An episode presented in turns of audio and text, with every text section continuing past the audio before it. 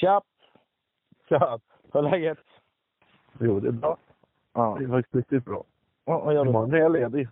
Ja, fan vad nice. Så jobbar jag en kväll och sen är jag ledig fyra dagar till.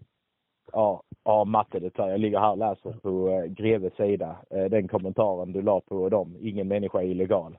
Alltså shit vad grymt. Alltså jag, jag vet vad, jag, bara, du vet vad vi spelar in det här. Jag ska, jag, må, jag måste, bara måste läsa upp det här. Det här är så jävla bra. Ja, han Christian Kristall Envall. Ingen människa är illegal. Handlar mer om att inte kunna neka människor friheter med hänvisning till lagen. Att bli legal är ett steg närmare mot att kunna vara fri och inte bli utvisad, inte bli nekad sjukvård, inte bli nekad sociala insatser etc. Men det är många som känner sig vid den eh, parollen som skulle anse att det skulle räcka. Och ditt svar alltså, shit. Som en beskattningsbar, bestraffningsbar juridisk person, legal strömman, är man fri. Det var ett annorlunda sätt att se på saken eftersom medvilligt, medvilligt burskap, medborgarskap, ej är frivilligt då där existerar enbart konverteringsmöjlighet, ingen möjlighet att bli utan medborgarskap. Så medborgarskapet är inte frivilligt utan en förpliktelse med ytterligare skyldigheter och rättigheter, dock ej friheter, ty en frihet ej kan begränsas. Och exempelvis yttrandefriheten och rörelsefriheten är begränsad i lag. Därmed förblir den de yttranderättigheter de skyld, med skyldigheter, liksom rörelse, rörelserättighet med en skyldighet att till exempel inneha körkort till bistånd Rörelserättighet. Ja, Ja. exakt. och pass för gränspassage. Att vara legaliserad är alltså inte att vara fri, det är att vara förpliktigad och registrerad. Att, och registrerad är just två latinska ord sammansvetsade till ett. Regis, regent härskare och stratum, stratifikation, nivå. Regis, registration är att ställa en människa i ett kast strata under en regent inom en hierarki. Detta är vad som krävs för nationalekonomi, att kunna lagligen beskatta människor inom nationell jurisdiktion och lagligen kunna bestraffa skattevägran. Detta legaliserar människor plus no borders, no nations tjafset är två motpoler som här genom offentlig tankevurpa av miljardärer och bankerer kombineras för att öka mängden humankapital i ett överskuldsatt valutafinansiellt system. Säger jag bara. Håll käften liksom. Ja. Jo, men Ja. tyvärr så, han ville ju ha Marianne Antoinette-priset. Så när han befann sig i gropen så slutade han inte att gräva. Nej. Utan han skaffade sig spade och hacka istället. Visst, ja, det där är fan tragiskt. Alltså, man ser det ju allt för ofta också. Just det där att de gräver ner sig något så in i helvete och många gånger Jo, men då... Alltså, grejen är den att det finns två sätt att reagera på. Kan, alltså, man kan ta det som två, två sätt man lämpligen borde reagera på. Mm. Det ena är ju att säga så här, jaha, det här har jag inte tänkt på. Eh, och så, det där ska jag fundera lite över, jag återkommer. Mm. Eller något åt det hållet. Ja. För uppenbarligen så ger ju honom så pass mycket information eh, att han borde fundera över det. Och troligen information som han aldrig har funderat över. Eller ens hört talas om. Mm. Eh, eller så reagerar man helt enkelt så att man fortsätter gräva gropen djupare för sig själv. För att han kanske helt enkelt inte förstår vad det är jag har förklarat för honom alldeles nyss. ja, vi dyker ju på det allt som oftast. Så är det ju bara. Men, men det är det jag menar alltså. Den här tankevurpan som de här organisationerna som sponsras av George Soros gör och deras anhängare gör. Det är det att om man ska legalisera en människa så kräver det en nationalstat. För det är de som har den juridiska jurisdiktionen. Mm. Mm. Mm. För en legalisering verkar inom ett legalt territorium, alltså en nationalstat. Mm. Ja. Samtidigt så vill de ta bort gränserna och ta bort nationerna. Det vill säga, de vill inte ha länder, men de vill ha det juridiska, eh, den juridiska, eh, det juridiska territoriumet nationalstat. Alltså, du kan inte ha det och samtidigt inte ha det. Och, och där det slutar, där det landar, det är ju alltså att okej, den här No Borders, No Nations-parollen, den kommer ju inte införlivas eftersom de fortfarande vill ha medborgare i nationalstater. Ja. Så, så det slutar ju med att de legaliserar människor. Det vill säga, de gör fler medborgare i ett land som är privatöverskuldsatt. ja, så är det ju. Ja. Det slutar med att det blir bara det blir bara pank, pank, alltså pannkaka hela skiten. Mm. Det, Mm. Det det går är nästan så här. Så här lurade är de här människorna. Och nu tar jag, för att eh, eh, vi kanske ska släppa ett litet klipp från Almedalen med honom. Eh, den här Jaha, du har, du har tjafsat med den här killen innan va? Nej, nej, nej, men den här Torbjörn, eh, samhällsvetaren som var med med Filip och Fredrik. Vad heter han som alltid är i, eh, i Almedalen? Han, eh, han berättar en, en lumparhistoria. Och den, här, och den här kan vara lite så här, ja, den här kan beskriva de här människorna ganska väl. Mm. Det är nämligen en som har gjort värnplikt, en av hans värnpliktsvänner eh, fick göra värnplikt som kock. Mm. Och han var så jävla trött på det, för under hela värnplikten så klagade alla på att han var, han var så dålig kock, gjorde så dålig mat och så vidare. Och så, vidare. Ja. Och så var det en torsdag innan eh, sista höger vänster om, eh, eh, eh, innan muck alltså. Och, och, och på torsdagen så är det pannkakor och ärtsoppa. Mm. Så- Mm. Ja, så, så, så han, eh, kocken han tillade ju till honom liksom att eh, nu när det är sista, nu när det är sista måltiden som jag tillagar så kommer jag fan pissa i ärtsoppan. Ja. det där ska de ha liksom. Ja. Ja, och det där, det där når ju såklart ut till ytterligare en och så till nästa och nästa och nästa. Så till, slut, alla vet ju om det här liksom, men ingen har ju berättat för kocken att de vet om det. Mm. Så, så efteråt, så, efter liksom lunchen så, eh, han tog, tog björnen Torleif, Torbjörn tror han heter, eh, går han ju fram till hans polare, den här kocken, och så säger han så här, ja men hörru, är du inte missnöjd nu när ingen åt från ärtsoppan? Mm. Nej, inte det minsta. Jag hörde väl talas om att det där slapp ut, så jag pissade pannkaksmeten istället. och det käkar ju folk mycket av. Så, och, det är lite, och det är lite där de här människorna har hamnat. De, de bär någon form av anarkistisk eh, vision. Och samtidigt så verkar de för att öka humankapitalet inom en nation.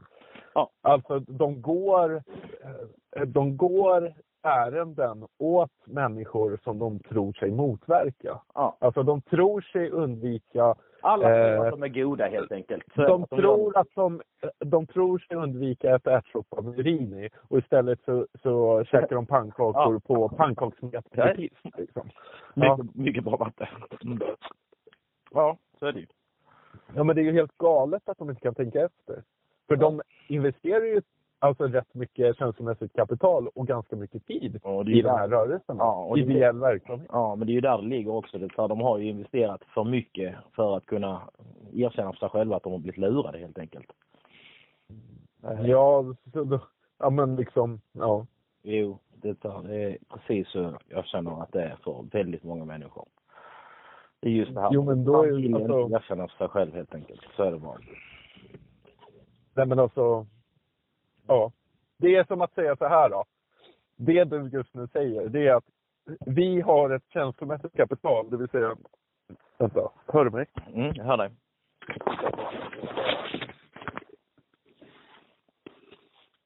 Vänta, vänta, vänta. Mm. Hör du mig? Japp. Ja, jag tappade telefon. Nej men det är som att säga så här då. En känsla, det är ju glädje. Mm. Och då kan vi säga att om man har mycket, en, jättemycket glädje så har vi ett, det är ett känslokapital, känslomässigt kapital här. Mm. Eh, och då kan man säga, medan man sitter och käkar pannkaka så är man jätteglad. Och sen så kommer någon och säger, nej men fan han pissade ju i pannkakssmeten. Och då säger de så här då, ja men nu är jag jättemycket känslomässigt kapital här, att jag är så glad att jag äter pannkaka och inte ärtsoppa. Mm. Så jag fortsätter äta pannkaka. Trots, att. Trots att snubben som känner kocken berättar att kocken har fan pissat i pannkakssmeten. Ja men hallå! Alltså, det är Kom igen nu liksom. Man borde i alla fall du- undersöka om det kan ligga någonting i det. Ja, fuck alltså. Hallå, kom, kom igen här. Det, han pissar inte i hjärtsoppan. han pissar i pannkakssmeten. De bara, nej men nu är jag så glad här när jag käkar pannkaka. Jag har investerat så mycket känslomässigt kapital och gillar sylt och grädde till. Så jag fortsätter käka den här jävla pannkakan och får i mig liksom kockens... Ja, för fan alltså. Ja, det är så dumt, så dumt, så dumt. Och, och sen så bara, nej men jag har ju, jag har ju fått, jag har ju fan fått examen på att käka pannkaka. ja. Du stoppar i sig extra mycket. Nej, vet du vad vi skulle bett Johanna att göra det till en, eh, vad heter det, en sån seriestripp ju. Ja, lätt. Vad fan heter nu? Torbjörn? Samhällsvetaren som brukar sitta och prata jag, med jag vet inte, men fan. Alla dessa namn. Det här, jag kommer ihåg i början att man tänkte så shit, alla de här jävla namnen, hur fan ska man komma ihåg det liksom? Mm. Ja. Shit. Mm. Men eh, mm. till sist sitter du där, så är det bara. Ja, jo men tog. ja. ja. Men, men äh, varje gång jag hör Torbjörn så tänker jag Torbjörn Jallerup. Alltså, äh, fy fan alltså. Du vet, hade jag fått en krona för varje ord jag hade behövt skriva för att förklara att han är en opinionsbildare och en idiot därtill. Eh, alltså, ja men vadå, det är och, och han sätter sig ner och skriver en blogg där han fullständigt kastar skit på människor liksom. Ja, som han aldrig har träffat, känner inte eller någonting. Ja, och folk frågasätter oss och inte han. Alltså det ja. det är ju så jävla konstigt. Alltså det är så upp och ner. att eh, till och med mainstream-media beskriver honom som en lögnare. Ja visst, alltså det, det är ju... Som sitter och hittar på. Ja visst. Och den använder man i, i ja, oavbrutet ja. som någon sorts bevis för ingenting alls. Alla som läser igenom där inser ju vad det är för någonting. Ja, ja. ja som klarar av att tänka efter det vill säga. Ja, nej men alltså rubriken är en och innehållet är ett annat. Ja, så är det ju. Ja, mm. så, så den, den överlever ju på att människor läser rubrik men inte innehåll. Mm, så är det ju. Mm. Så är det ju. Mm. Ja. Jag kommer väl ihåg, jag läste en tredjedel på det där och insåg att det där är bara smörja. Smutskastningssmörja liksom. Mm. Mm. Och det där kommer att öka nu. Så är det bara. Det kan allihopa där hemma veta. Så är det bara.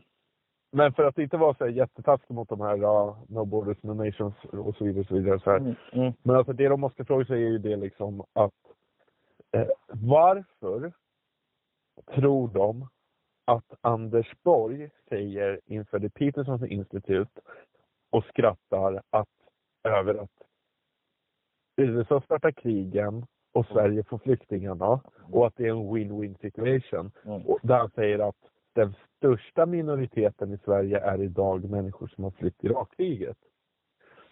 Varför skulle den människan i någons fantasi alltså kunna gestaltas som en humanist?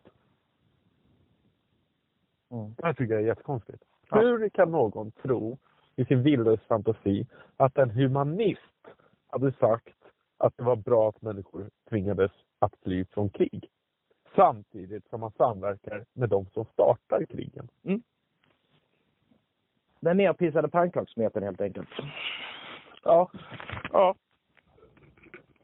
Nej, det är jättemärkligt att inte folk vill se det. Och det, är... det är nästan som att börja argumentera när man ertappas med att pissa i pannkakssmeten. Som att då börja argumentera för, jo men det finns ju hälso, eh, positiva hälsoeffekter med att dricka urin, enligt somliga. Ja, ja. Alltså. Ja, visst. visst, visst. Mm. Ja, det är vad det är. Mm. Mm.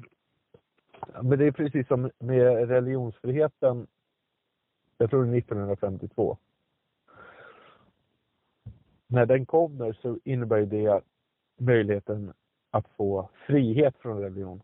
Alltså innan det så var man ju tvungen att konvertera från, om du skulle lämna en religion så var du tvungen att konvertera till en annan.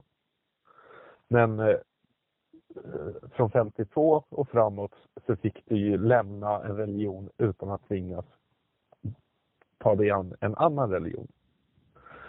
Och medborgarskap, alltså det här legaliseringen under en juridisk eh, entitet, eller att bli, få en juridisk identitet som någon kan beskatta och bestraffa om du inte betalar skatt.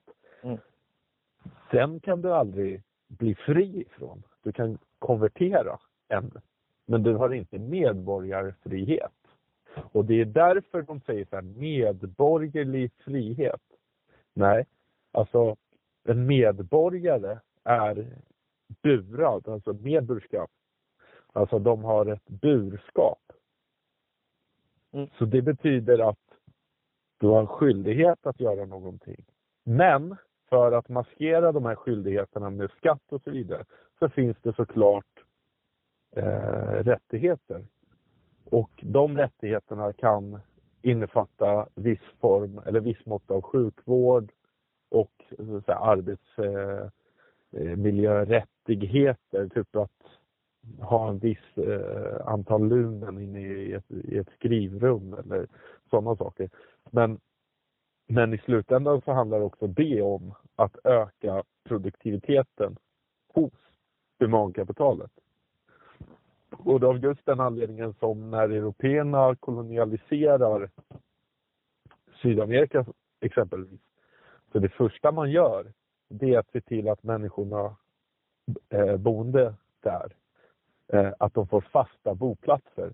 För att om en människa flyttar på sig och låter jorden naturligt gå i träda, alltså återhämta sig eh, för att lämna den plats du just har eh, skördat frukterna ifrån till exempel.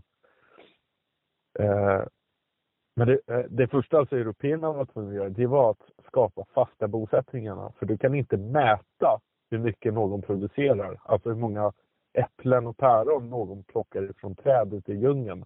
Om de rör sig från den ena platsen till den andra hela tiden. Eftersom beskattning är ju möjligheten att ta en andel av det någon annan skördar. Mm. Men det kan du inte göra. Du ska inte följa efter människor Nej. tvärs genom hela djunglerna och säga var tionde banan som du plockar för att käka måste vi ge till mig.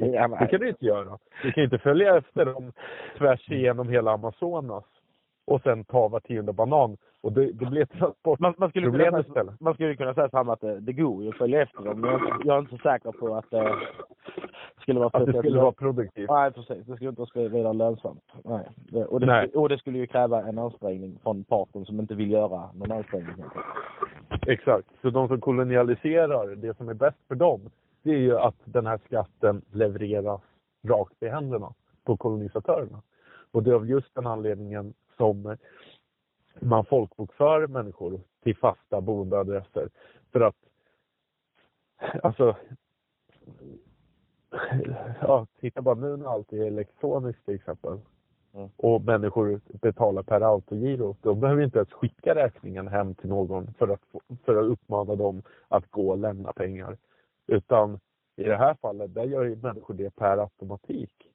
Mm. Alltså man effektiviserar och det är därför också toppen, alltså toppen på pyramiden krymper hela tiden. Mm.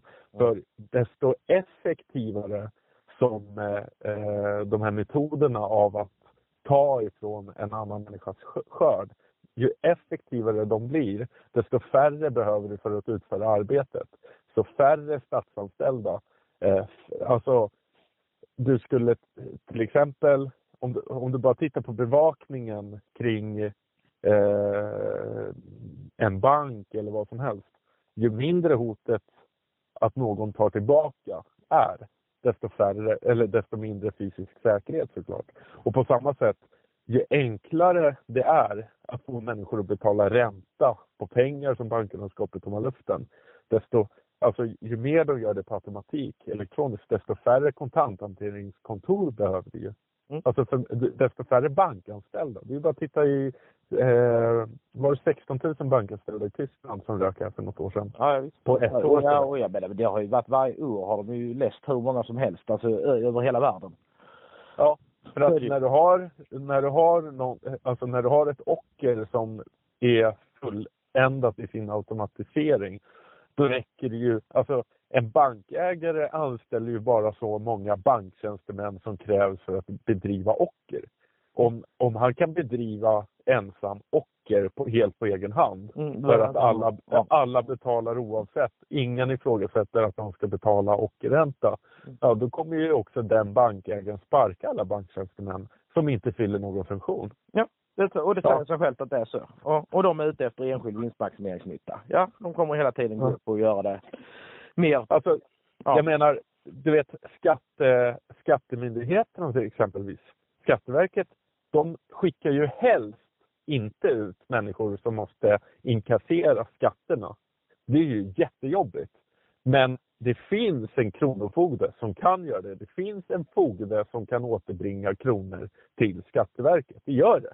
Mm. Men det skulle inte vara särskilt lönsamt om Kronofogden var tvungen att inkassera varje månad från varje enskild medborgare. Det skulle vara jättekostsamt. Mm. Ja. Så därför söker man äh, äh, med, med, metoder som automatiseras. Och när det var bygdesamhällen såklart så gick ju fogden till den som ansågs äh, vara mäktigast i byn och gick direkt på den personen. För att om du får den personen att betala, då kommer de som är svagare betala utan kamp. Mm. Och i det här fallet så förväntar sig människor att om det var, alltså, om det var någonting konstigt, hade någon annan höjt på rösten och så vidare och så vidare. Och så vidare. Nej, men istället så slutar det med att det finns inte så det är ju som att sjunga Where did all the heroes go? Liksom. Ja, ett antal köptes och man ska inte heller, man, och man ska heller inte liksom missta sig för att om du tittar till exempel på eh, Gustav Vasas tid till exempel, så gick det fyra stycken kvinnor per man i Sverige. Mm. Eh, det, alltså, det, det fanns ju en naturlig, alltså det fanns ju ett ganska bra sätt för dem att kunna rensa bort människor som skulle kunna, eh, till och med på 1800-talet som har beskrivit Eh, eh, metoden skövla och skörda på det här sättet. Att om du hade krig med andra länder så skulle de som okapabla i fred, i, man skriver så här då, i fredliga tider så skulle de, ok, eller så här, de okapabla att förbättra sin egen situation i fredliga tider eh, skulle göra revolution om inte där fanns ett krig ur vilket de skulle kunna inkassera förmögenheter. Mm. Och, och, det är av just det skälet som alltså människor som utmärker sig i krig och höjs upp till högre officers, alltså högre befälsgrader, till fältmarskalk, fältherre alltså så vidare och så vidare. Ju högre upp de kom, desto större andel de fick i gods och de fick mark och de fick andelar utav plund, det, det som plundrades när man begav sig ut Alltså enligt skövla och skörda. Mm. Eh, för att om inte det var så, alltså Eh, de här människorna som inte kunde förbättra sin egen situation i fredliga tider. Om det, om det inte var så att de tog för sig i det egna landet. Eller rättare sagt så här, om de inte tog för sig av någon annan konungamaktsland så kunde du vara säker på att de skulle störta den egna kungen och ta för sig där. Mm. Ja, och, och det är just därför du har det här som till exempel varför UFC, Ultimate Fighting Championship, eller till exempel TFC som de har börjat med utomlands i Europa. Alltså Team Fighting Championship. Alltså när det går fem karar mot fem karar och slåss i en jätte, alltså som en stor, ja, en halv fotbollsplan. Ja, ja, jag har sett dem. Mm. Ja, ja, ja. Mm. Och, och det är av just den anledningen, för att den här då, de här människor, slagskämpar, människor alltså med eh, stor fysisk kapabel, eh, alltså mycket fysiskt kapabla, dessutom inte rädda för att få stryk. De människorna, de skulle ju kunna använda de här, eh, vad heter det, eh, eh de här eh, kunskaperna, eller den här kapaciteten skulle kunna användas i ett annat syfte ja. likväl. Mm. Men idrottsmän, precis som du säger att nationer utkämpar inte krig längre utan de spelar fotbolls-VM. På samma sätt, alltså du får människor eh, att kämpa sig fram inom eh, i, i, ja, inom helt andra ramar för att inte göra revolution i hemlandet eller mot den egna staten eller för att ifrågasätta korruption. Och av just den anledningen, det finns ett slag 1946 som var under två dagar som, eh, som heter The Battle of Athene, alltså Aten. Mm. A-T-H-E-N. Mm. Mm. Och det här utspelar sig alltså i USA. Det är alltså krigsveteraner från andra världskriget, ung, alltså mycket unga män liksom, som kommer tillbaka från andra, eh, andra världskriget är över. De kommer tillbaka hem till sin hemort och de har lärt sig att sheriffen har tagit över eh, den lokala politiken och det är sån otrolig korruption och det är hot och det är så vidare. Så vidare. Han använder alltså sitt polisväsende för att förtrycka den egna lokalbefolkningen. Mm, mm, mm. Och, eh, och de eh, såklart rakryggade... När var detta? 1946 sa du? Ja, jag sa mig 1946. Ja. Vad hette det? Uh, the Battle of Athens. Alltså APHEN. Mm, jag ska gå in och googla på det Mm. Ja, där kan vi kolla upp. Mm. Uh, de här människorna kommer tillbaka. Uh, alltså de har liksom stått i där kulorna viner och piskar. Mm. mm. och det de gör, det är att de kräver att sheriffen avgår, vilket han inte gör. Och eh, flera av dem blir misshandlade av andra korrupta poliser och de slängs i fängelse, alltså i fängelse över natten. Mm. Och när de kommer ur häktescellerna eh, så beväpnar de sig och de beskjuter eh, polisstationen fram till dess att sheriffen och hans korrupta poliser avgår. Därefter så håller man ett nytt eh, lokalpolitiskt val och eh, eh varje röst räknas som en. Mm. Och, eh, och den här sheriffen blir så såklart demokratiskt bortröstad. Eh, och det här är alltså ett krig, alltså ett amerikanskt krig som var under två dagar. Uh, the Battle of Athens. Mm. Och av just den anledningen så människor som har åkt ner till Irak exempelvis och, och krigat eh, återvänder till USA och blir terrorstämplade. För att man vet att människor eh, med stor fysisk kapacitet som är orädda och så vidare, och så vidare de förblir ett hot mot kor korruption. Mm, Korruptionen kan inte stå emot eh, rakryggade människor. Så är det bara. Mm. Shit vad jag pratar med. Förlåt. nej, nej, det är skitbra alltså. Det här är helt lysande. Eh, för mig det så. Jag, mm. jag ska ner och läsa. Men alltså bara kolla, liksom, om du, om du kollar eh, förorterna till exempel. Mm. Alltså det finns ju otroligt mycket kampsportslokaler, kampsportsklubbar och så vidare. Vi ska nog ändå avsluta, det börjar bli långt alltså. Ja, ja, ja. Ja, det så. Men alltså, men, men det är ja. det som grejen liksom. Avrunda, så, så gör vi. Mm. Mm. Ja. ja. Nej men, eh, som sagt var det. Det är skit. Ja, nu har jag pratat om äh, väldigt många olika saker. Ja. Men skövla och skörda kan man ju kolla upp. Ja, man... ja det tycker jag man ska göra det. Och jag tycker du gav mer än väl information till hur vi hittar det. Så är det. The Battle of Athens. Det kan allihopa komma ihåg. Det är lätt att hitta och ja. Det är alltid bra. Så är det ju. Det är upplysning till vidare upplysning. Så är det. Mm.